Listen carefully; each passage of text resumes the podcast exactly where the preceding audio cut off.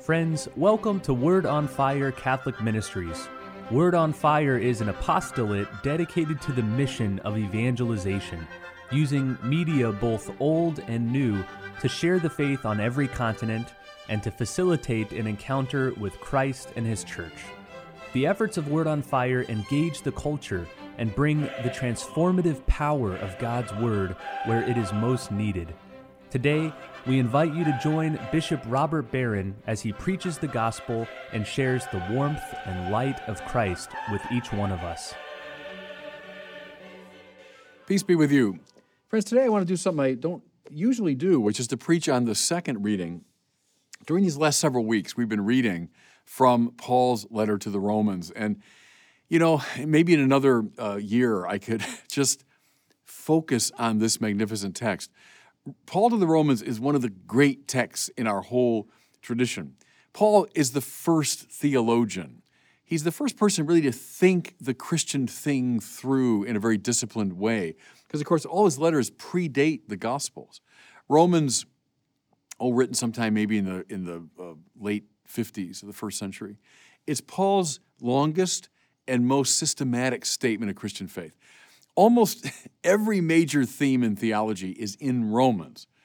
Whitehead said that all of philosophy is a footnote to Plato. You could say all of Christian theology is a footnote to Paul, and Paul is at his fullest expression in the letter to the Romans. So you get the impression I think it's an important letter. Well, today we have a very interesting, famous passage, and I'm just going to read it to you. It's very brief. Oh, the depth of the riches and the wisdom and the knowledge of God. How inscrutable are his judgments, how unsearchable his ways. You probably heard that uh, passage. It comes at the culmination of a section of Romans, Romans chapters 9 through 11, where Paul is talking about the problem of, of Israel and the church. And I'm not going to go into that, that's not my point today, but it's a famously thorny problem. So, Israel is the chosen people, Paul is an Israelite and he recognizes Jesus as the as the Messiah. He's the fulfillment of Israel. And he makes that announcement, and, and some people accept it, but to be frank, most uh, of Israel doesn't accept his message. So, what's the relationship between the majority of Israelites who have rejected the message and those few Israelites and Gentiles who've accepted it? How do you think together Israel, the chosen people, but Christ, the fulfillment of Israel, etc.? As I say, I'm not going to go into that. Take a look at Romans 9 to 11 for the details. The point is, it culminates with this famous line. When Paul is trying to search through this, this mystery, this confounding problem, and he says, the depth of the riches and the wisdom and the knowledge of God, how inscrutable are his judgments, how unsearchable his ways. You know, I do a lot of, of debate and dialogue with non believers very often when agnostics and atheists um, uh, attack the faith, it's along the lines of, you know, how could an all knowing and all good God allow, now fill in the blank, you know, the, the suffering of children or allow natural catastrophes or allow animals to suffer the way they do, allow leukemia in a, in a five year old? You know, these are just so anomalous. How, how could you possibly believe? That an all knowing, all good God could allow these things. Much of the objection hinges upon the, the puzzle, the puzzle that is proposed by the existence of God. Well, see, here's a classic answer from within the heart of our tradition. I admit it, Paul says. I admit it. God's ways are confounding to us. How the depth of the riches and the wisdom and the knowledge of God, how inscrutable his judgments, how unsearchable his ways. So the atheist or the agnostic might say, well, isn't that neat? Isn't that an easy way out of the problem? We just say, oh, it's a great mystery. Well, not really.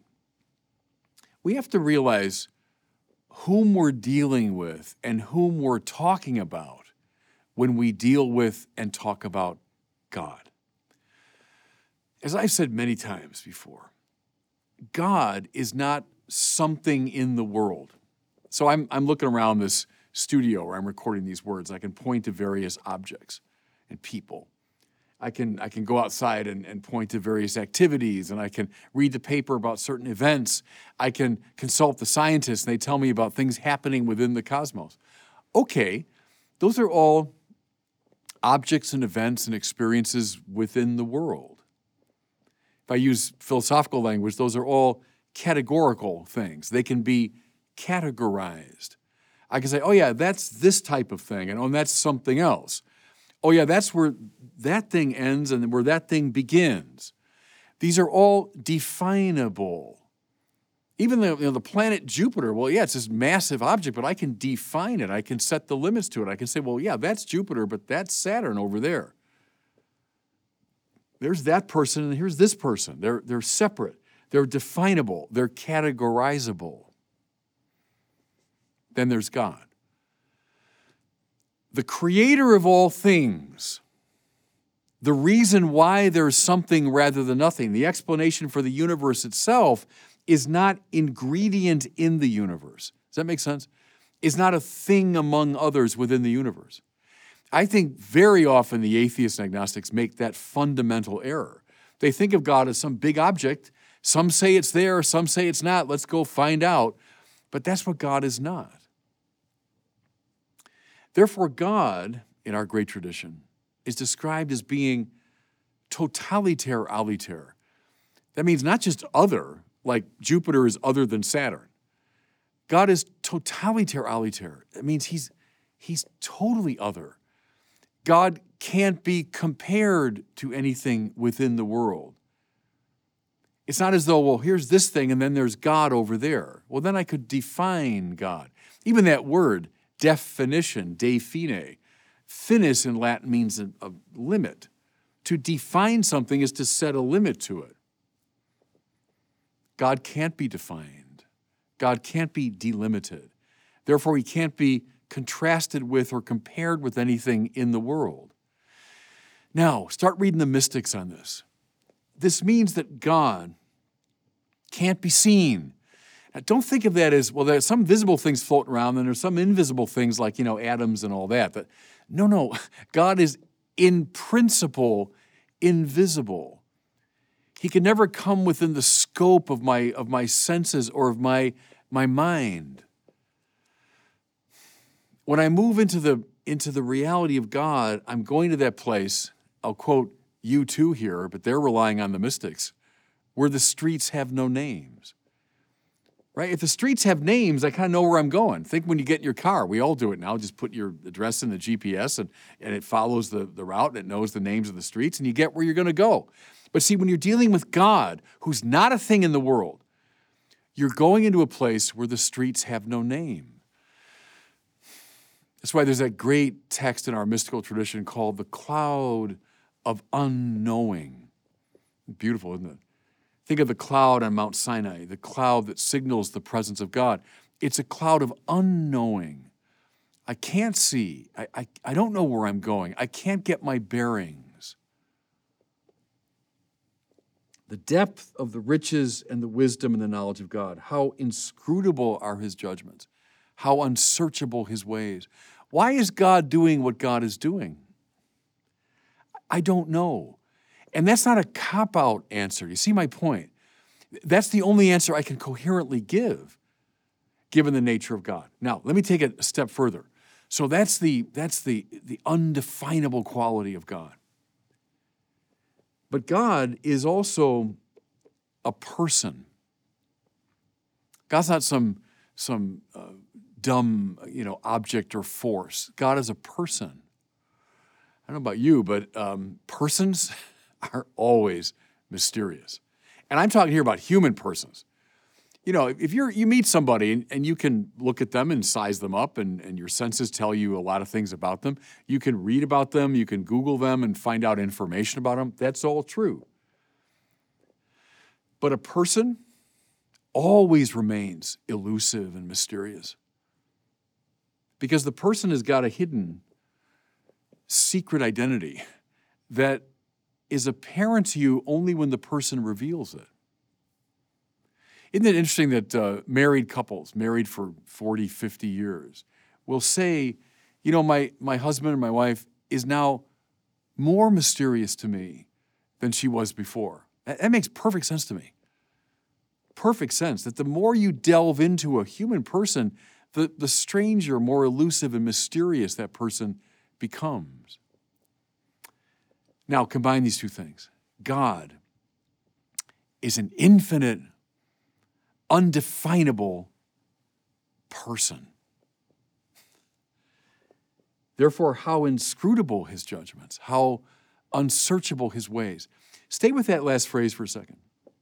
Think of a little child in relation to his parents, little three or four year old.